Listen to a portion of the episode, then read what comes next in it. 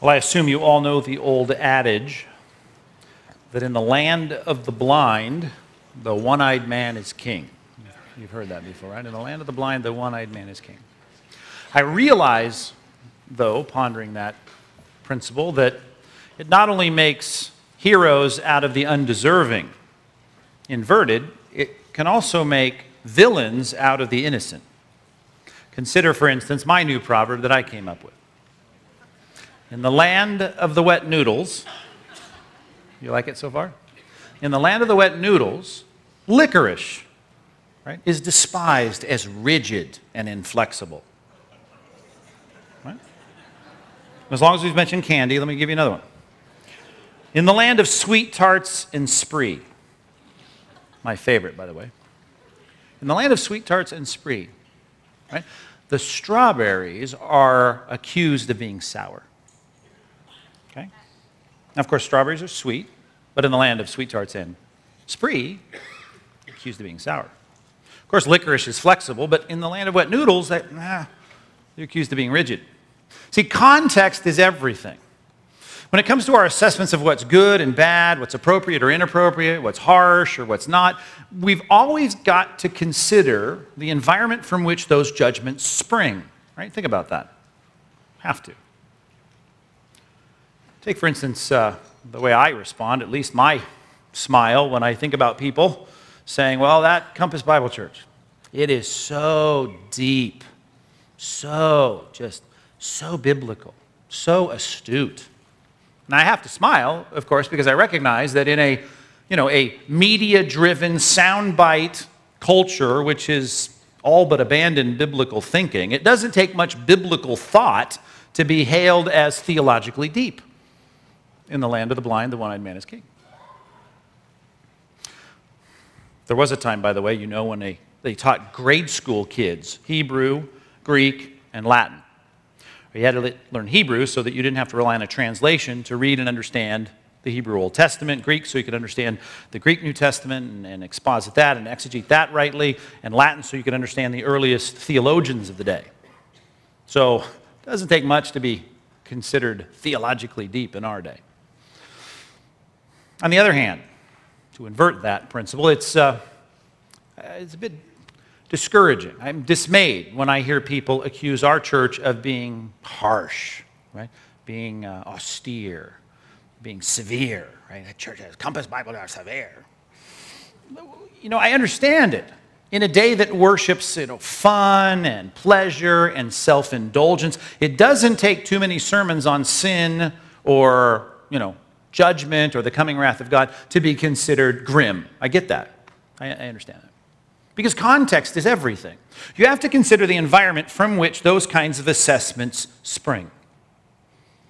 Now, we're going to take one of our messages, pick the harshest one you can think of, maybe a sermon I preached on the gospel or sin or judgment, and you were to take that sermon and you were to broadcast it in the average 21st century American church. I understand that some churches would say that's abrasive, stringent, that, oh, that's harsh.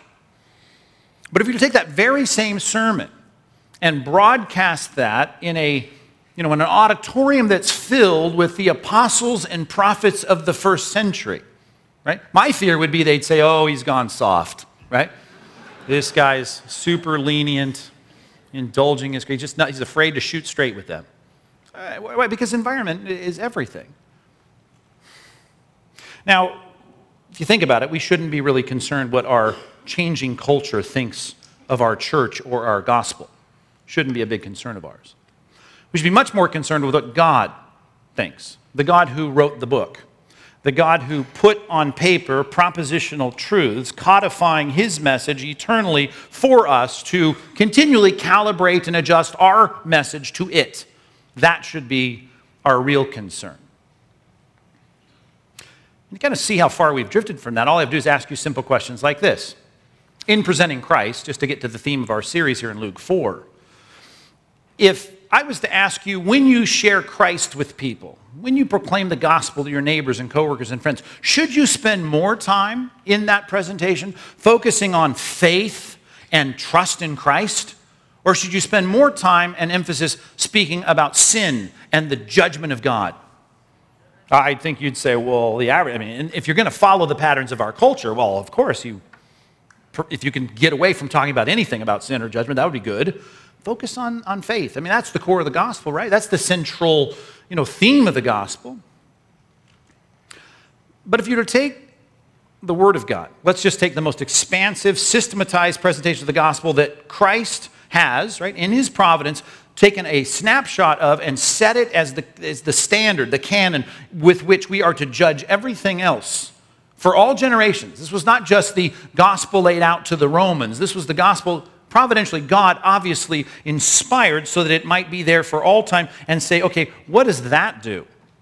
Well, the first eight chapters are the, the systematic presentation of the gospel of Jesus Christ. There are 207 verses in the first eight chapters of Romans. 124 of those verses are about God's judgment and sin. Think about that. That's how many verses. That's 59%, almost 60% of the message, of the focus, of the longest, most detailed explanation of the gospel. That's, that's the focus. And the word faith, okay? Think about this. The word faith itself or trust, 27 times Paul uses that word throughout the first eight chapters of Romans. He uses the word sin or God's wrath, right, 77 times. That's a three to one ratio. Well, those Romans must have really been in need of that. Listen, this clearly was not provincial. It was not something that he just did for those folks. He knew that centuries of Christians would be studying this book as the standard by which we judge our presentation of Christ. See, we can't afford, nor should we ever be really tempted in any great way to adjust the message of the gospel to our day. We can't. I understand we have to explain it, we have to teach it in, in their language, we have to illustrate it, we have to make it clear to our neighbors what this is all about. But we can't dare distort the image of Christ that we're trying to present. Any more than you want your mail carrier standing in front of your mailbox when you come home this week, you know, with his Sharpie kind of marking things out of your letters and, you know, rewriting a few things and changing the numbers on your, your gas bill and, you know, what are you doing? I just thought, I, I thought you'd choke on that number on your electric bill. I thought I'd lower it. Well, I don't want you changing anything because you're afraid of my reaction. You're the mail carrier. Just deliver the mail, right? That's the responsibility of the messenger of the gospel. We are stewards of a message. I get it. You take the emphasis of the Bible and you present it to our culture, they're going to bristle at this message. But this is our responsibility. Now, with that said, that's a setup for a really tough message, must be coming up to this morning. Yikes. That's true, but here's the thing I, I need you to come back next week, all right? because there's two parts to what we see happening in Luke chapter 4 when Christ moves from Nazareth to Capernaum, which is what we're following. Last time we looked at Nazareth, and you know, for all at least human evaluations, everything went poorly there in the synagogue of Nazareth. Now he's going to move in verse 31 of Luke 4 to Capernaum. Now, all we're going to have time for today is to look at the first seven verses of that account, verses 31 through 37. That's another scene of a synagogue encounter, which is, is filled with some pretty tough things. By implication, we're going to have to grapple with those, and it's going to give us that sense that, wow, this is a serious issue. There's a lot about the, the concepts of sin and about judgment, and we really see Christ presented in this text as judge. And, and if, you, if that's all you got, you would have an imbalanced message. So I need you to come back next week. This is not just a ploy to get you back two weeks in a row because what we see when the scene moves out of the synagogue to the home of Simon is, is that you've got this scene in a home where Christ uh, shows himself to be the merciful, forgiving deliverer. I understand this. The portrait of Christ is Christ is deliverer, merciful, kind deliverer, rescues us, but he's also our judge, the just and holy one. You need both pictures in your mind. And since our culture has all but forgotten and completely ignored Christ as judge, we certainly need to spend our whole time today talking about that.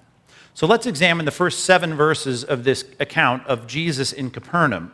Capernaum, by the way, means the, the home or the town of Nahum, which we don't know whether or not that is, you know, the Old Testament prophet Nahum, but that's what the city was named after. It's about 20 miles from Nazareth, where we were last time when we studied Luke 4. And Nazareth, of course, you remember, is where Jesus was raised. It's the town where he was raised. Now he's going to move out kind of by force, right? They kicked him out of town. They wanted to kill him, throw him over the edge of the cliff. And he leaves and he makes his way uh, to Capernaum. And if you've ever dusted off the maps in the back of your Bible and you look at that, you'll see Nazareth here to the south of the uh, Sea of Galilee. And here's Capernaum up here uh, northeast of Capernaum, uh, of Nazareth, about 20 miles away. It's on the northwest shore of Galilee. Let's pick up the story here, verse 31.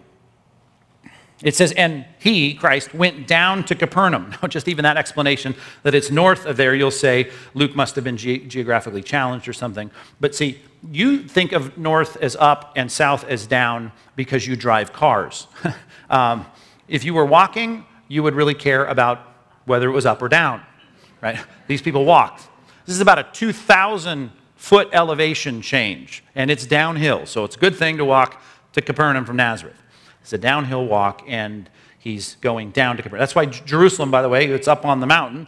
There is always, you talk about, I'm going up to Jerusalem, no matter whether you're coming from the north, east, south, or west.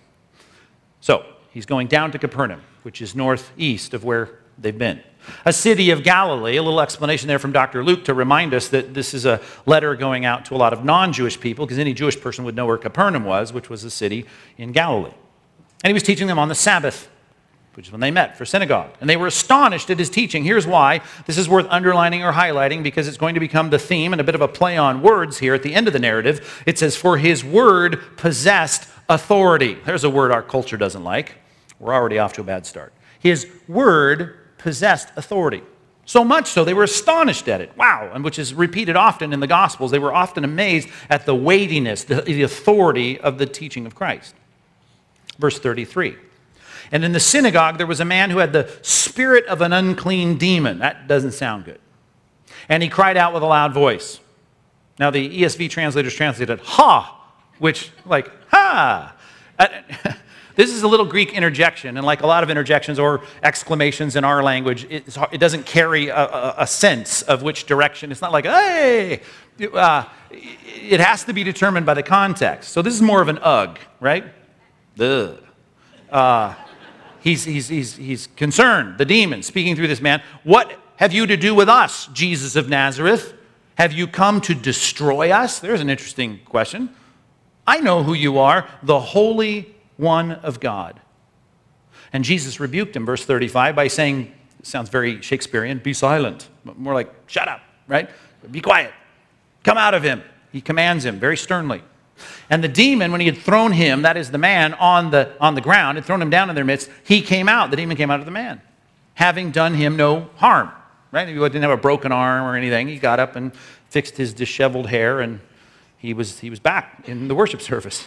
Verse 36. And they were all amazed. And they said to one another, What is this word? Okay, we've, seen, we've heard him teach, and he's got great authority, but now he's commanding this demon, and, and he responded. For with authority and power he commands the unclean spirits, and they come out. And reports about him went out into every place in the surrounding region. This is a passage about the real, surprising, astonishing, remarkable authority and power of Christ. In his encounter with an unclean demon that was preceded with teaching that everybody said, wow, authoritative. It's a good place for us to start. Verses 31 and 32, to think about his teaching. Now, you've been to a lot of sermons, and you've heard sermons, I'm assuming, but you haven't, you haven't heard word, a sermon like this, a, a, sermon like Christ would preach, because his preaching is different. It's unique. And, and that's how it ought to be. Because whether you're a rabbi or a scribe in the first century or a preacher in the 21st century, the job of the preacher dealing with the Word of God, even if he's got the right book, right, the Word of God, the authoritative Word of God, what he's doing is trying to relay the authority of the Word to you.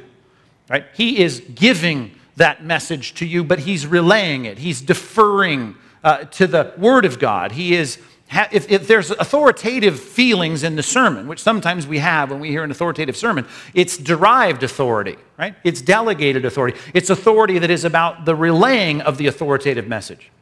That's different than when Christ, you know, sits, in this case, in, in the synagogue, sits in the seat of Moses to teach. His teaching is different because he has inherent authority, right? Because he is the Holy One of God. To put it in the words of Daniel, the Son of Man, who comes with the authority of the Father. To put it in our terms theologically, because he's God incarnate. And because of that, he speaks with a kind of authority that's very different. His authority is between him and you, not between you, the preacher, and God. He is God, and he speaks with that authority, and it arrests people's attention. That may be a good place for us to start. And I'd like to inject a word in this first point that may seem foreign, but it's, it's a great thing for us to untangle and to recognize the applicability of. When we think about Christ, and we think as people who are presenting Christ to our generation, we need to make sure that we acknowledge and those that we speak to acknowledge. Let's put it this way number one on your outline Christ's jurisdiction, right? There's a good word for us, a helpful one, and what that has to do with is the combining of authority, right, and speech. Jurisdiction. If you like words, this is an easy one to untangle. Juris, we know that word, Latin root, jurisprudence. We use the word juris for even the word jury, from the word law, right? Law. Diction, that's filtered into a lot of English words, to speak, right? To say. Jurisdiction is when someone has the right to speak rules to you and to say things to you with authority. Thursday night, my wife was teaching, so I had the privilege of going to open house with my 10 year old daughter. And you know what that's like. You go to the elementary school, you sit in the little chairs, you look at all the stuff on the walls, you sort through all the things, and you, you kind of have this flashback experience of being a student again. And I'm having that experience, and I'm looking around the room. And of course, one of the things you'll see as you sit there is the class rules, which, of course, one of the rules is always no chewing gum. And of course, the teacher's there, and, and the rule's over her shoulder. And, and what's, what's Mike doing? Chewing gum, right? I, I wanted minty, fresh breath as I went and met my daughter's teacher, and I was going to chew gum.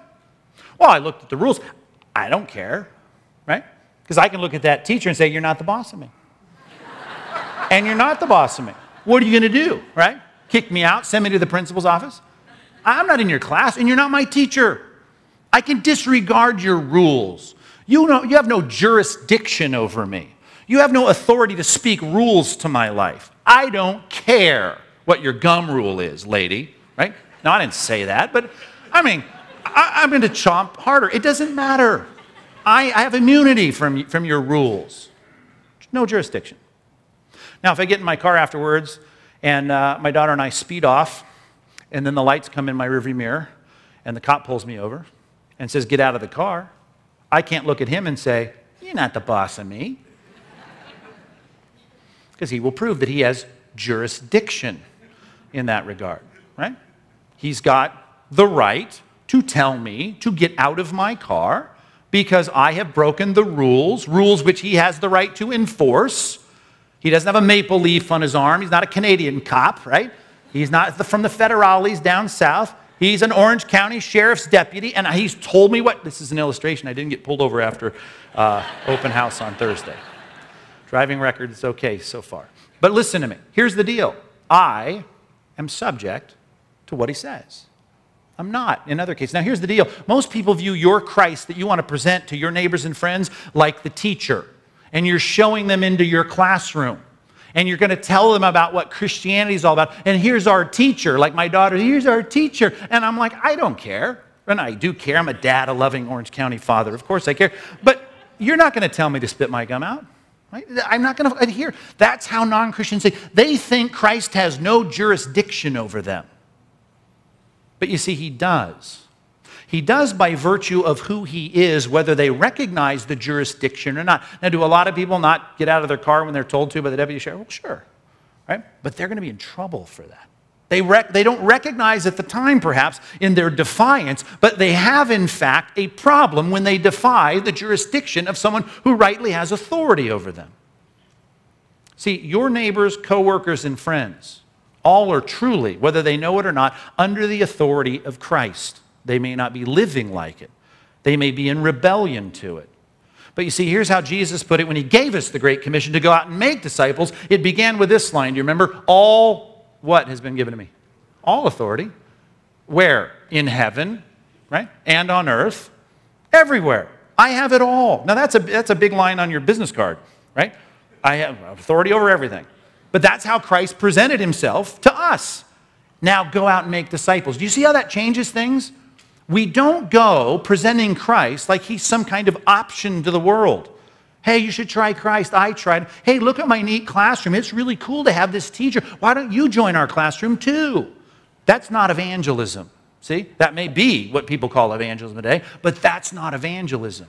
Evangelism is proclaiming the lordship of Christ, which, according to Philippians 2, whether you rebel against it or whether you adhere to it now, one day you will, as Jesus promises in his own teachings, and Christ, or the Father rather, has made, made clear in Philippians 2 every knee will bow. Now, you want to talk about every, if that is that all without distinction or all without exception? In this case, it's all without exception of those in heaven and on earth and under the earth. Everyone. I mean, that's a poetic way of saying all the redeemed that have died, all those that are living when he shows up, and all those that have died and are in, in, in, in judgment. All will bow. Every knee will bow. Heaven, earth, under the earth, and every tongue will confess, every, all without exception, that Jesus Christ is Lord. I'll give you one passage on this. Colossians chapter 1. This is all we'll have time for. But let me drive this home. The Christ that you're presenting to the world is not optional. He is not someone who you've just happened to follow. I found a rabbi, a life coach. Why don't you try him? It's another option. He's got great advice. He's changed my life. Check him out. Try God. That's not evangelism. Evangelism is presenting the authoritative message of Christ, the Christ who is the king of those people, of every non Christian, who has jurisdiction to speak truth if he were to come to your office, your neighborhood, your cul de sac, and speak, everyone would be astonished at the authority that Christ brings when he speaks. Colossians 1, is that where I took you? Verse 15. Why is that? Because he's not gentle Jesus, meek and mild, traveling itinerant rabbi. He is the image of the invisible God. Whatever it is that you can think is the most expansive, transcendent idea of the Almighty being, that is the one I'm speaking of when I say you need to be a follower of Christ. He is the image of the invisible God, He is incarnate God. He is the firstborn, the prototokos of all creation. Now, this is the cults like to take this in a direction it shouldn't go, in part because we like to read it from our 21st century vantage point, when in reality, the firstborn meant a lot in these societies. And that is, unlike us, when we want to play fair with all of our children, the firstborn had the birthright. The firstborn was the one that inherited everything from dad. When the old man died, everything went to the firstborn. He got everything. The father made clear throughout the Bible, is giving all things to the son. He is like the heir of creation. This is not firstborn as in the first thing to pop out of God's creative work when He created creation. He is the firstborn, the heir of all that God did create. That's what this phrase is saying. He is the firstborn, the prototokos of all creation. He has it all. He makes it clear now. Verse 16. For by him all things were created. One of the reasons he is the heir of creation is because he was the agent of creation. For by him all things were created. What, what, everything? Everything, all without exception, in heaven and on earth, visible, invisible, anything you can think of, any power, any throne, any dominion, any ruler, any authority, all those things were created through him. I know God the Father was the creative person that's designated in the Bible, the Spirit of God, a creative touch on things in Genesis chapter 1, but it was Christ here now we learn is the agent of that creation. He's involved in this. All things were created through him, and here's the important thing to relay to your non Christian friends and for him. You were created for him. He is your boss. He is the boss of you. He has jurisdiction over your life. And if you were here to speak a message to you, you would see, like every recorded message in the Gospels, it applies to you. Keep reading. Verse 17. He is before all things. He's the first thing, the priority, the ultimate thing. Whether you want to see that or not, whether you acknowledge it now or not, one day you will. Philippians 2 says. And in him, all things hold together. You want to know how intimately involved in the oversight of your life he now currently is, non Christian friend? He's holding together the cells in your body. All things consist, as Paul said when he spoke to the secular Athenian professors at the University of Athens. What did he say? In him you live and move and have your being. This is the God we're talking about. He is the head of the body, the church. And that's what they say, fine, he's your class leader. He's your teacher. He's the church down the street. That's fine. He can be the boss of your little club. No, no, no. He's the beginning, the firstborn from the dead, a universal problem that we all have. He's the heir of all those who die, that in everything he might be preeminent. In everything, the theme here is everything without exception. Everything. He's going to be preeminent, and he is preeminent. For in him the fullness of God was pleased to dwell. You think God is not in charge of everything? Christ then. The fullness of God was pleased to dwell in him. He's the boss of everything. And through him, speaking of evangelism, verse 20, to reconcile to himself all things. Right? He's pleased to do that, to see all things reconciled to himself, whether on earth or in heaven, making peace by the blood of his cross. When we start talking about the cross, forgiveness, reconciliation to God, it comes on the, on the foundation of recognizing the preeminence, or as I like to put it here, the jurisdiction of Christ. He has authority, he has the right to speak the truth, and we are subject to him. Now, we don't have time to look at these passages, but it'd be good to juxtapose these two passages in your homework Titus chapter 2 and Acts chapter 17. Titus chapter 2, right? The whole chapter, and Acts chapter 17, you can start in verse 22 and go at least through verse 30, 31, 32. Those 10, 11 verses. Those two things I need to show you in terms of contrast, and I'll let you do it on your own. But here's the thing here's the problem with me talking about an authoritative message. Sometimes people can become authoritarian in their preaching of Christ. That's not what I'm asking you to do. Here's the balance. Let me start with the Titus passage. When Paul talked to Titus, he started in the first 11 verses talking about pastoral concerns, but he starts with, You are to teach things that are in accordance, in keeping with, in alignment with sound doctrine. In other words, God has spoken an authoritative message. You align your speaking, and when you yap about things, make sure your teaching is in line with what he said. That then brings authority to your message. He starts with pastoral concerns about life in the church, and then he moves in chapter, uh, uh, verse 11 and 12 to the gospel and starts talking about the issues of the gospel, and then he ends with this verse in verse number 15. Declare these things, exhort and rebuke with all authority, and let no one disregard you.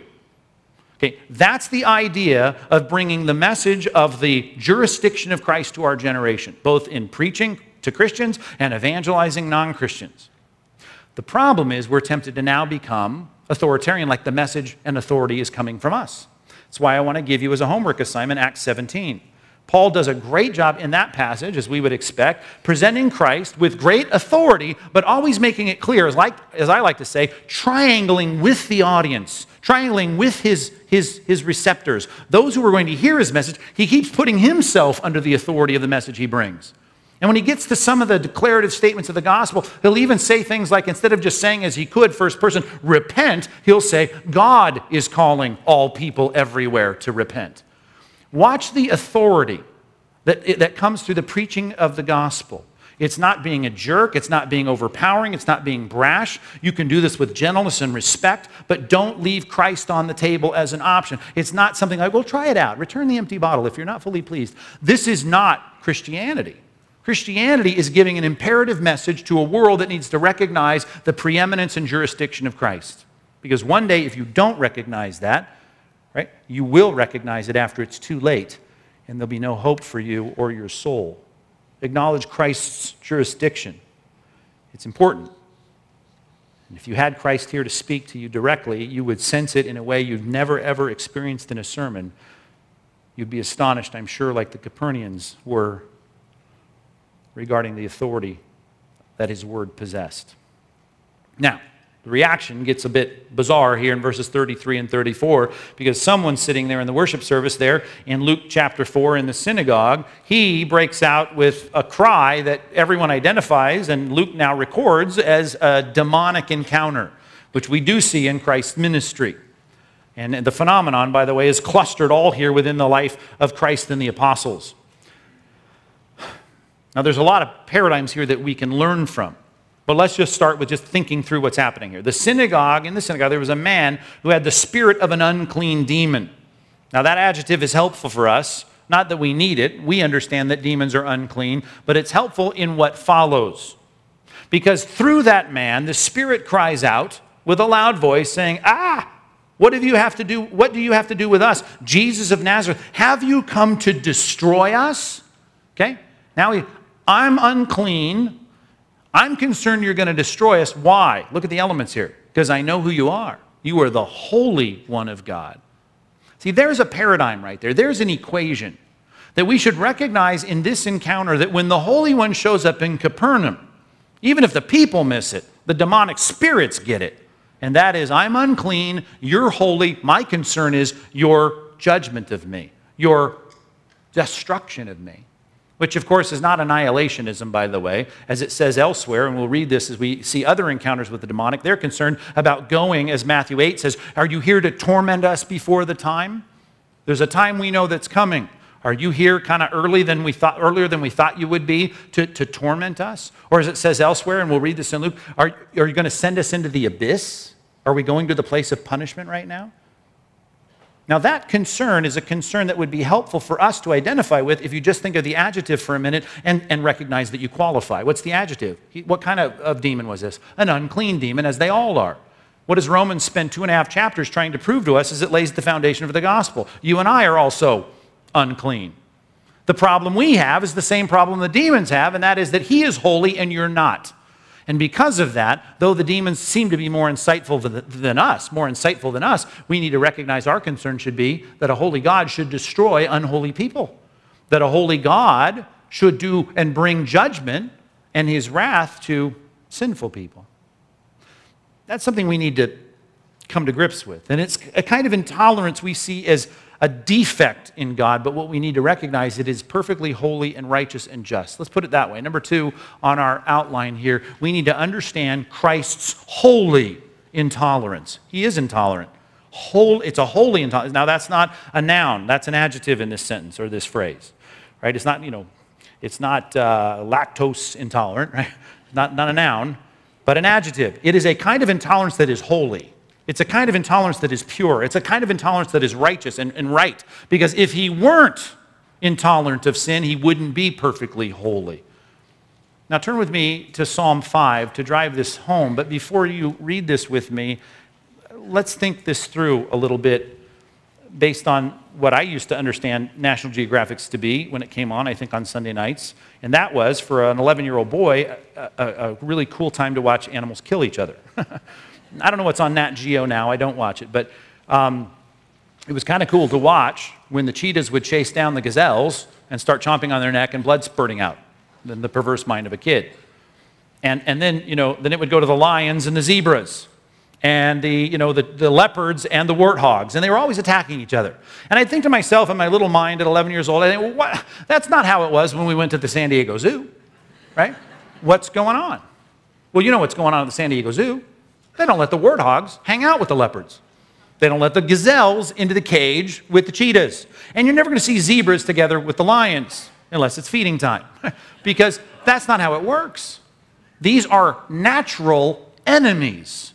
And one is more dominant and powerful than the other, and that means that one is going to eat the other for dinner. That's how it works in the wild.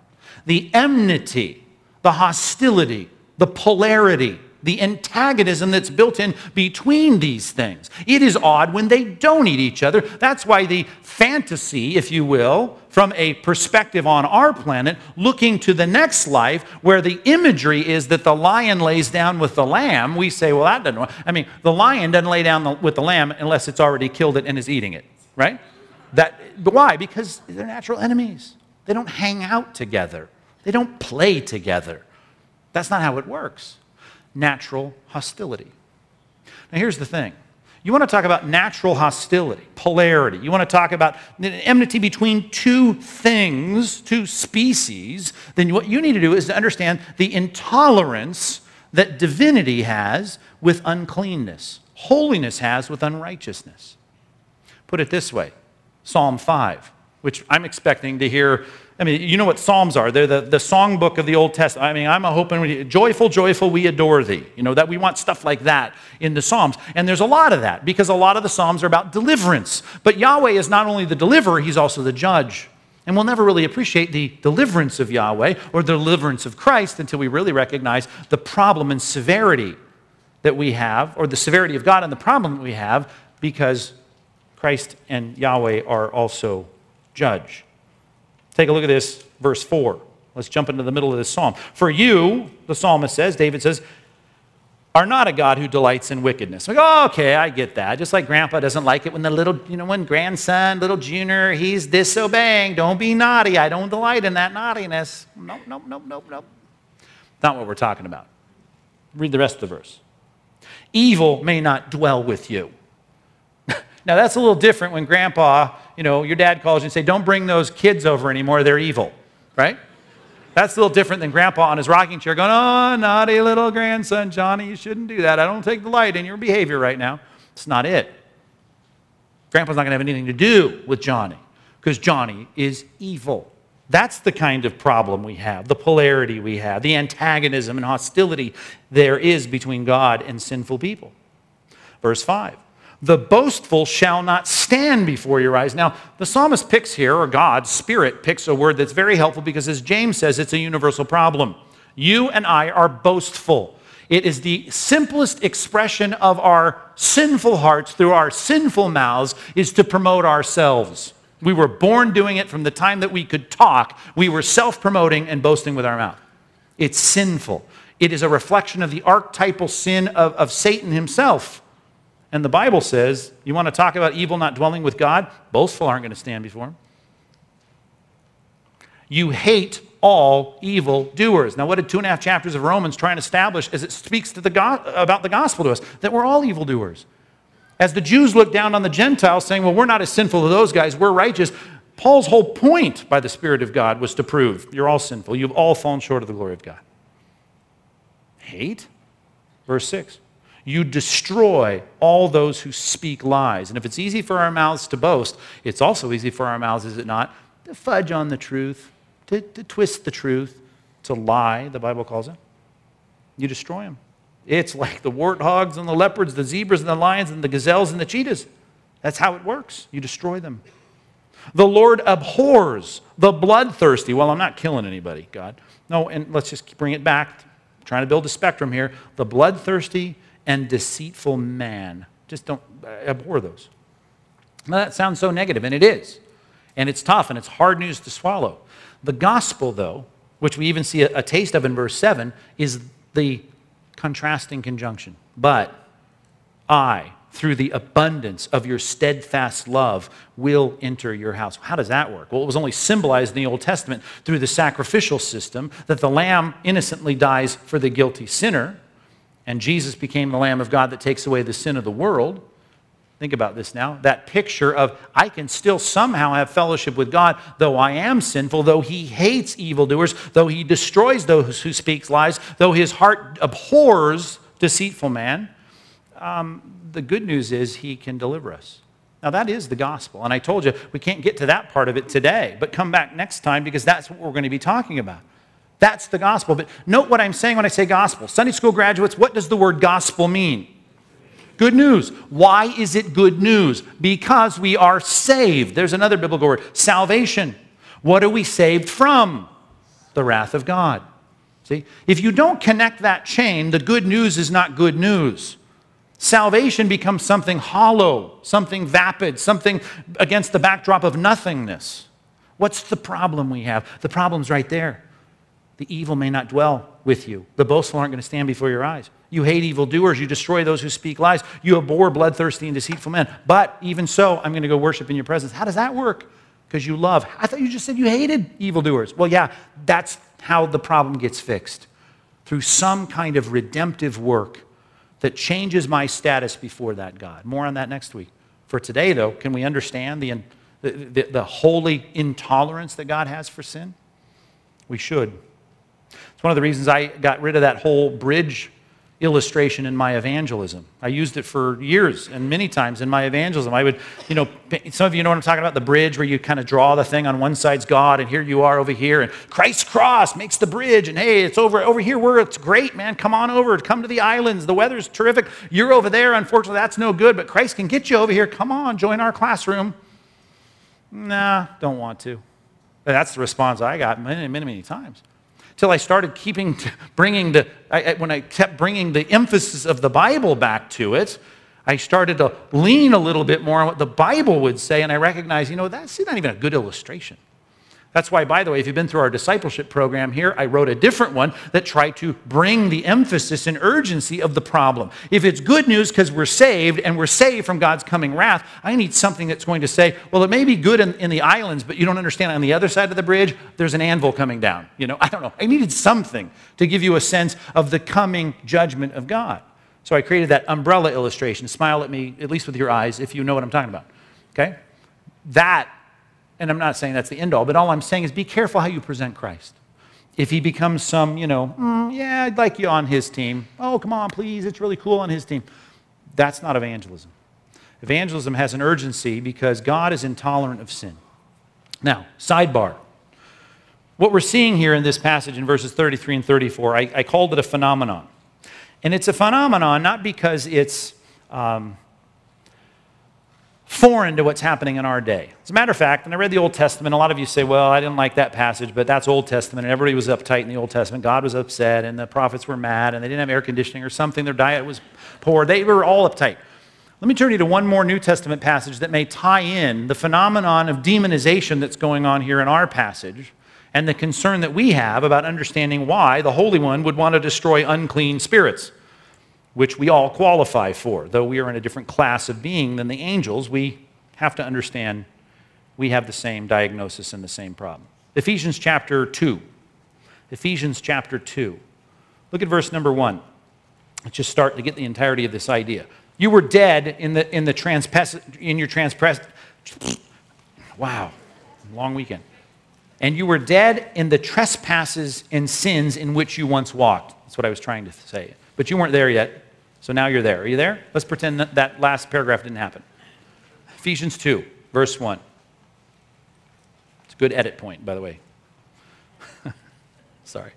And you were dead in the trespasses and sins in which, in which, see there, I figured that.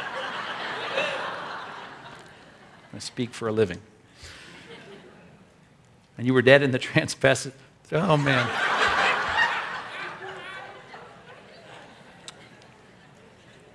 You know the verse.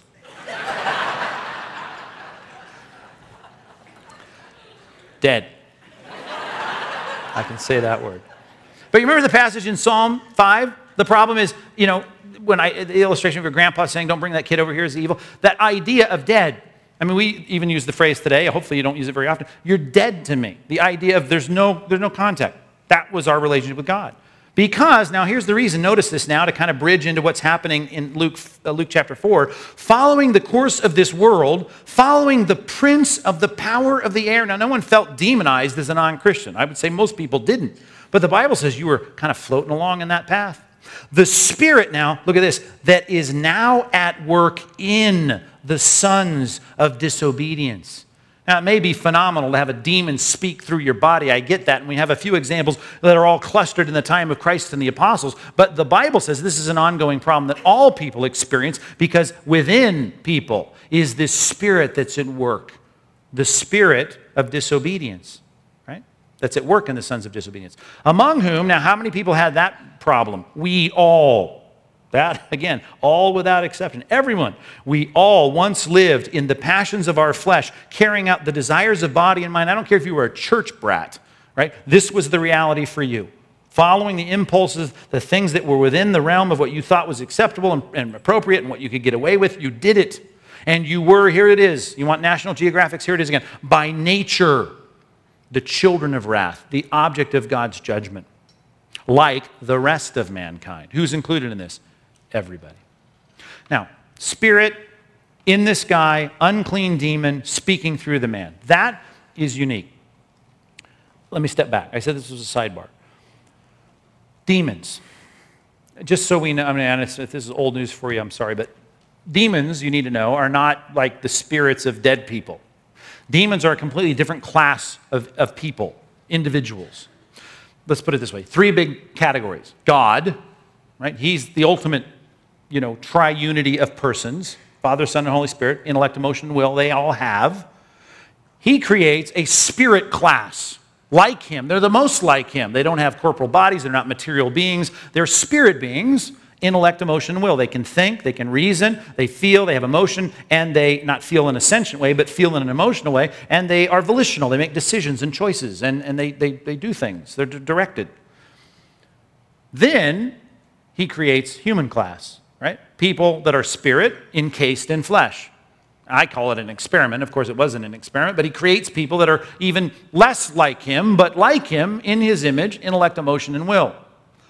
Well, the first class, God created eternal set. He is who He is, the triune fellowship, Father, Son, and Holy Spirit. Second class gets bifurcated into two when one angel, one spirit being, rebels.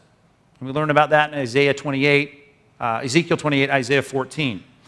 And it's all kind of cryptic, but it's clear. We've got one angelic being that rebels. Then we have, as the Bible says elsewhere, a third of the class of angelic beings. They rebel with him. He becomes the first tempter to that class of beings, and they rebel. Now, that second class is split in two what the New Testament calls the elect angels and the evil angels. Calls them angels. The devil's angels, Matthew 25 calls them that, verse 41, that we call demons, and the Bible calls them demons as well. Another name for them. They're just angels.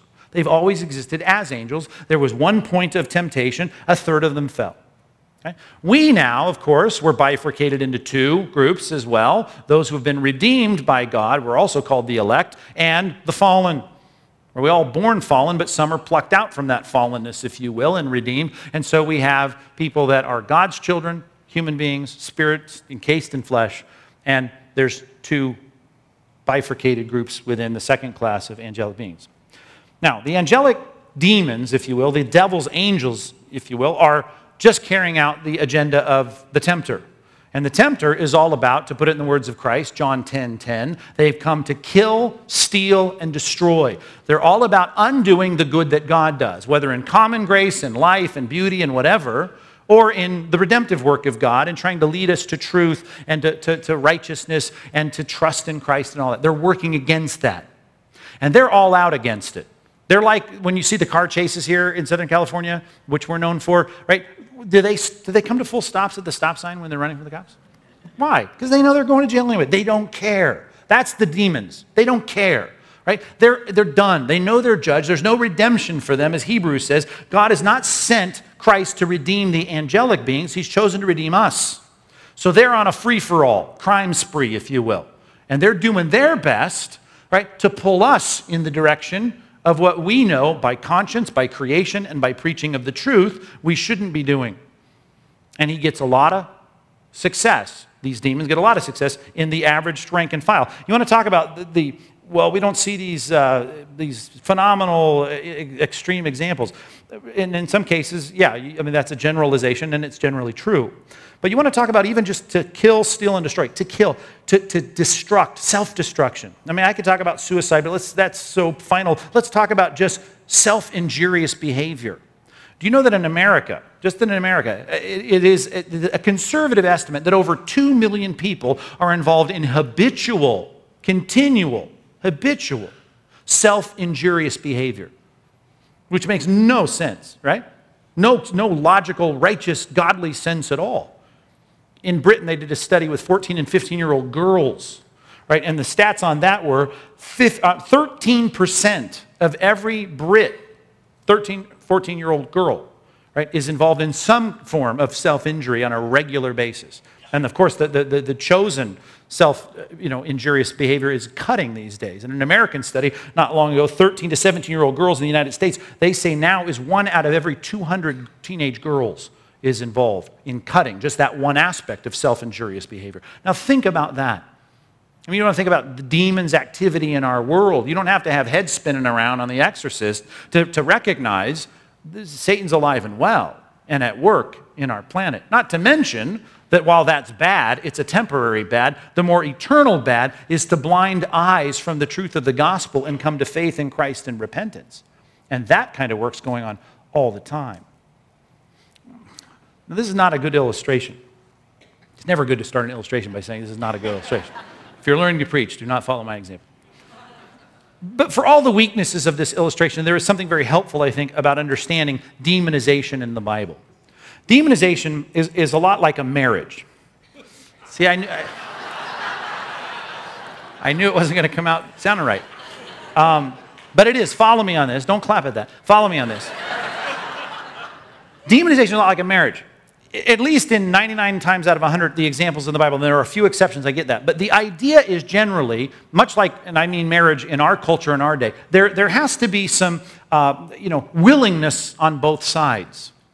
I mean, you, you there's no forced marriage, right? There's no real shotgun marriage in our day. The idea, though, is a kind of wooing and an encouragement and drawing to where there's a kind of connection. And when there's a marriage, there's a kind of connectedness there between demon and person right? And it's always, you know, unclean spirit of person and unclean spirit of demon getting into, into relationship, right? Now, it's sometimes described in spatial terms right? In them and coming out of them, and I get that. But the marriage is the kind of connection between the two. And, and here's some other words we're going to run into in, in Luke, and, and that in Luke's, uh, Luke and Acts talks about harassment and oppression and troubled by demons. There is a kind of, of wooing and a, and a kind of, of connectedness. Now, when that connectedness works, weaker spirit versus stronger spirit, stronger spirit dominates and, and has his way. And if you've ever watched this, where a gal, let's just picture the gal, getting wooed into a marriage by a terrible man, you recognize that once that connection takes place, and the wooing takes place and there's that kind of spell in that relationship then you see you often watch that, that person that gal in this illustration continue to deteriorate under the domination of that evil man right? That's kind of that picture. It's not that you're not culpable it's just that the openness to the connection, which doesn't come like, yeah, I'm going to connect with demons. It's what the demons are all about, and they're all about uncleanness. And whatever the uncleanness may be, right? The sin or the compromise or whatever it is, there's that openness to it, the courting of it, and then the connection together. That, and again, this isn't a great illustration, as I confessed up front, which I shouldn't have done, but, uh, but I guess I should have by the way you responded when I said it. Uh, it, it, it helps us understand words like demoniac, right? Or demon possessed, which unfortunately ESV translates it sometimes. Demoniac is more helpful because demoniac, in our language, we, we use words like um, uh, kleptomaniac. We use words like, um, I don't know, brainiac. I use that. I don't think that's in the dictionary. But uh, insomniac. When we use the ack word, it helps us recognize what we're talking about. And that is the relation of, of, of, reflection and character. When I say that guy's a brainiac, right, what a brain that person is. And again, that's metaphorical, but the point is they're reflecting what I'm talking about here the character, that kleptomaniac. They're always stealing, they're known by that. A, a, demoniac is someone that is reflecting and, and, and mirroring the behavior and the sin of that demon. And the demon's all about you know, sin, like, like the chase on the freeway. We don't care, right? We know we're going to jail. That's the idea. So, demoniac. It gets even more in terms of domination when the words are used, and here's the Greek word, daemonizomai, daemonizomai, which is tra- sometimes translated demon possession, which is not in the sense of they own you, because the old Latin word, I'm going way too deep, but the old Latin word possessio was the word for control, not the word for possess, possession or possessing the, the concept of domination, daemonizomai, can be understood this way. Daemon, which is the word we transliterate demon, that's the noun. Ids, which is what we call the causative stem in a Greek word, uh, which you'll, you'll, this will make sense maybe in a minute. Uh, omai, which is the passive ending on a word. Daemonizomai. Daemon, ids, my, omai. Uh, demon caused passivity. When a person right? Because of a demon, caused by a demon, is more and more passive.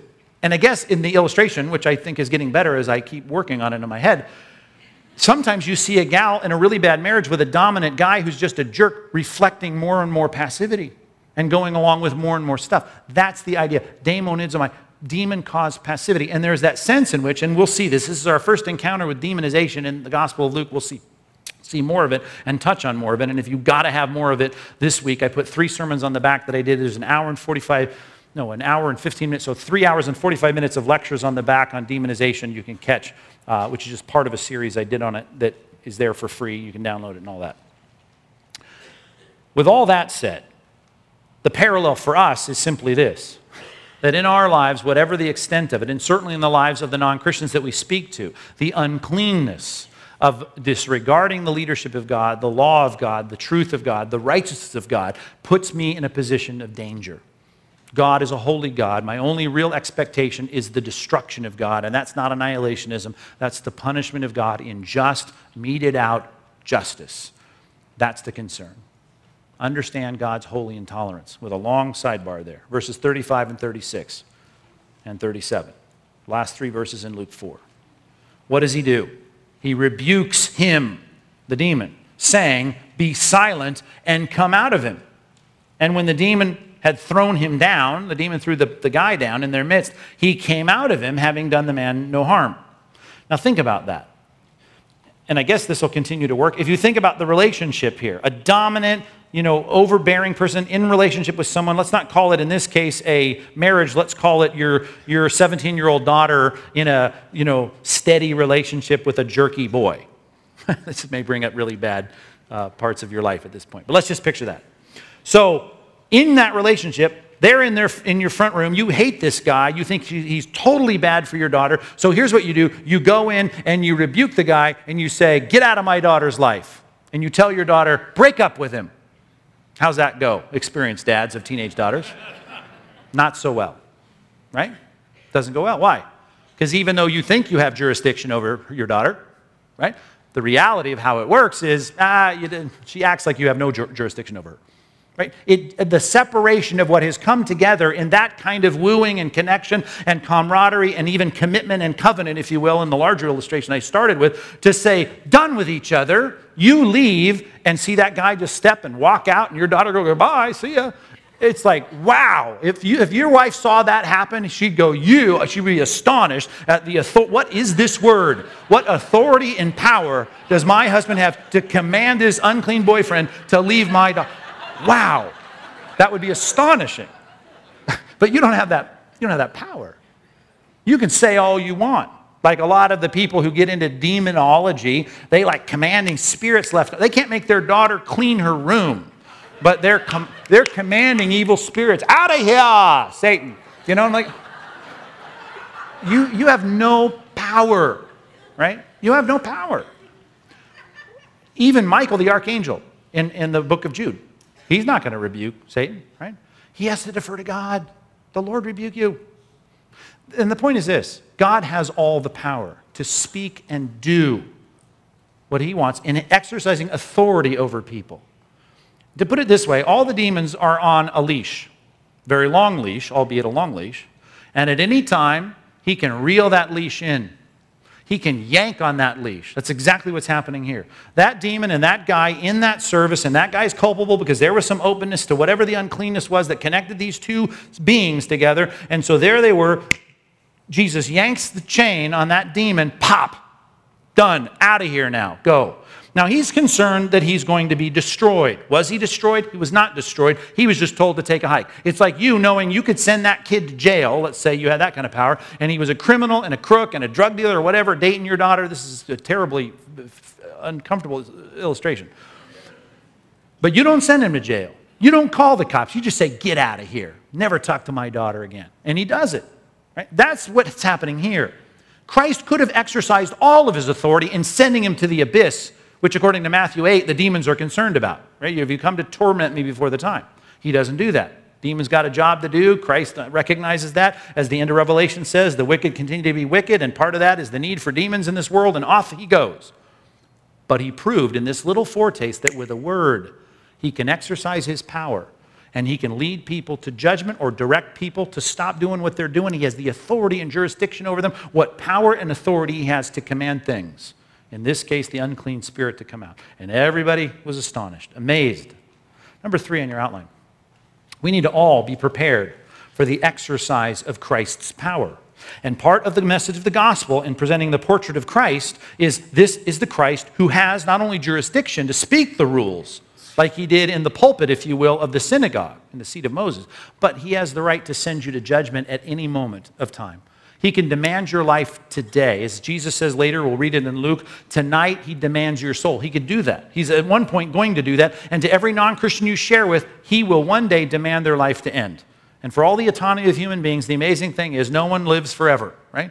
I mean, say to your non Christian friend, why don't you live to be 200? I just go do that. You can't. At one point, God will demand your life. And at that point, as the scripture says, it is appointed unto man once to die and then the judgment.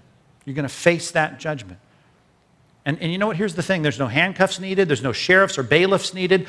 At judgment time, when he says, Depart from me, I never knew you, everyone will obey. Why? Because they are all subject to the overarching authority of God. You need to come to grips with that as an evangelist, and you need to get the people that you speak to to prepare for the coming exercise of the power of Christ. One last passage on this, because we're out of time 2 Peter 3. Please turn to this if you would. And as you're turning there, I guess I should sidebar this real quick. Number, letter A, number one on this. When it comes to God's judgment, his justice. Now remember, I have sermons. I don't even know, I'm sure I put one on the back. I would think I would. If I were thinking straight, I would. Um, nah. Um, well, look it up on Focal Point. If you need a whole sermon on the coming judgment, I've done those. I think the one that's going to come closest is uh, 0778, sorting out the end times. Yeah, that will deal with it. The first half of that message was on the lake of fire, though the title inverts the order. It will deal with it. But let me say this, though I didn't put it this way, I can summarize it this way. Three things that may help you with the judgment of God. Not that any of it's pleasant, but number one, you need to know this it's measured. It's measured. Revelation chapter 20 says repeatedly and elsewhere, they were judged according to their deeds. Now that's important. This is not a capricious God who kicks the dog and just lights everything on fire and, you know, shock and awe. That's not God. When it comes to judgment, everyone gets punished for what they have done. God's justice is measured. Number two, God's justice is fair. I don't often talk about fairness when it comes to salvation because there's not much that's fair about it. But when it comes to judgment, it is fair. And Jesus told us, and the apostles kept telling us, that when it comes to the culpability of people in judgment, they will be judged for what they know. Right? Where there is no law, Romans 2, right? There's no imputation of judgment. There's no accountability for that. And you can say, well, that's great because my friends claim they know nothing about God's rules, but they do. That's what Romans 1 and 2 is about. Conscience and creation keep speaking to them so that when they're judged, they're all without excuse. What's the point, though? You're not going to be judged for stuff that you don't know we know a lot more than we're willing to admit, and all your non Christian friends know a lot more than they're willing to admit as they sit there at night in the dark staring at the ceiling of their bedroom. There's a lot more that is intuitively known by them. But the point is, God's justice is not only measured, it is also fair. Thirdly, which I think is something I never hear anybody preach or observe in Scripture, but the few times we see someone dealing with judgment after this life, like in the parable of the rich young or the uh, rich man and Lazarus, God's judgment is always accepted it's accepted. And what I mean by that is there's no fist shaking on the other side. You see a lot of fist shaking at God in this life, but in the next life, the times we see glimpses into it, people aren't shaking their fist. The reaction of the rich man in that parable is not, Father Abraham, get me out of here. I don't deserve to be here. That's not what he says. He says, as long as the window of grace is still open for my brothers, can you send someone so they, they won't come to this place of torment? What's the point? I mean, the, the assumption is, and you know it's an argument from silence, but I'll prove it elsewhere, there is that sense of the deserved appropriateness and acceptance of judgment. One example would be Revelation 16. When the angels pour out their judgment on the earth, there is a sense of everyone going, it's right, it's proper, it's appropriate, it's what people deserve, and there's no fist shaking. There's no need for bailiffs. There's no need for God's word directs the judgment, and that judgment is accepted as appropriate. No one's going to go, well, this ain't right. No, it is right. It's measured. It's fair. It's appropriate. And people will accept it. Now, you don't want to go there. That's the whole point of evangelism. We'd like to avoid it if we can. But we need to fear it in the sense that we recognize this as an urgent threat that can be averted. More on that next week. 2 Peter 3. Is that where I took you? 2 Peter chapter 3. I just want to focus as we close here on the word just to sense that. And I guess this is reminiscent when I read, and you should read if you haven't read it, Jonathan Edwards' sermon. I know everybody thinks it's so dour and severe and stern, but like I said at the beginning of the message, in light of what the Bible says, it's not at all. But he talks a lot about that little word with a word. And he, he illustrates it with like the, the, the, spider's web, that thread, that little thing. That's all the difference between you and plunging into the judgment that you deserve. And, and with a word, it's going to end for everyone. Either we'll go to blessing in a place where we hear enter into the, the kingdom, or we'll hear, you know, depart from me, you accursed ones. Verse 4, let's look at this. People are going to say, they're going to mock, where's the promise of his coming? 2 Peter chapter 3, verse 4. For ever since the fathers fell asleep, all our early ancient people from church history died, uh, or history in that case. All things continue on as they were from the beginning of creation. But they deliberately, deliberately overlook this fact There's a sense of culpability there. They deliberately overlook this fact. That the heavens existed long ago and the earth was formed out of water, that's how Genesis talks about it, and through water by the word of God. Right? Regardless of your view of creation, I mean, the biblical assertion is with a word, God creates. Verse 6 And that by means of these, the world then, the word and the water, the world then that existed was deluged with water and perished. With a word, then he destroyed everybody on planet Earth except for those eight people. Think about that. With a word, he creates, with a word, he destroys. Now he's let things go on for a long time. Verse 7 But by the same word, the heavens and earth that now exist are stored up for fire, being kept until the day of judgment. And it's not just demons that should worry about this the destruction of the ungodly. There needs to be an urgency that would lead people to prepare for the day when Christ exercised that, pow- exercised that power with one word, where every demon will reach their end and every unclean human spirit will reach their judgment and end. Martin Luther put it well in his old and most famous hymn from 1529.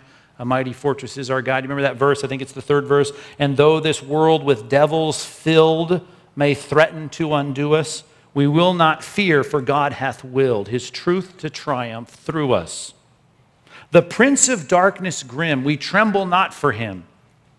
His rage we can endure, for lo, his doom is sure. You know the next line? One little word shall fail him, right? One word is going to topple him. One word is going to overcome. Just one little word. And the next verse starts that word above all earthly powers. No thanks to them abideth. Think about that. One little word. Will that word be uttered this afternoon, tomorrow, next month, next week? Our job is to represent the truth of the Christ who is judge for those for whom he is not the deliverer. Our job as evangelists is to see Christ become the deliverer for more people so that he wouldn't be the judge who assigns them to punishment. Because the world and the universe is only one word away from that dreadful reality. Would you stand with me? Let's pray together. God, sobering truths that are difficult for us as sinful people to sit around and think of, particularly when we think about your natural aversion and hostility towards sin. But as David wrote in Psalm 5, and we'll get to this next week, even so, but as the conjunction expresses, but because of your loving kindness, we'll enter into your house. Or as Paul went on to say, as we didn't finish reading there in Ephesians chapter 2, but because of the love, the mercy of God, this great love with which He loved us, there was redemption, there was forgiveness. God, I wish that forgiveness was universal, and a lot of people, a lot of heretics want to posit that it is, but it's not. That's why we have to be evangelists. We have to share the message of the gospel with people. But we're grateful that there is availability of grace forgiveness and deliverance. So, God, as we ponder the unpleasant thought of Christ as judge for this week, may you prepare us as we filter that through our thinking and allow that to motivate us in our evangelism. May we come back next time we gather together to study your word, to revel in and celebrate the great mercy that you bring to us. And though we deserve to die, though we deserve to be punished, you offer to us forgiveness. And God, for Christians, even though we are a week out from that message, it's something we can't help but celebrate and rejoice in every day. So make us thankful people. And for those that aren't sure, as I said there in the third point, that really is to be translated and related to our non Christian friends, may it be something we ponder here in this room if we're not sure. May we prepare for that exercise of Christ's power, as it's put in the book of Revelation, when he takes his great power and begins to reign. God, let us be ready for that day. Thanks for this crew and for their willingness to study from week to week and to think thoughts after you and to get into your word and be good Bereans of your word. God, encourage them and bless them, I pray, in Jesus' name. Amen.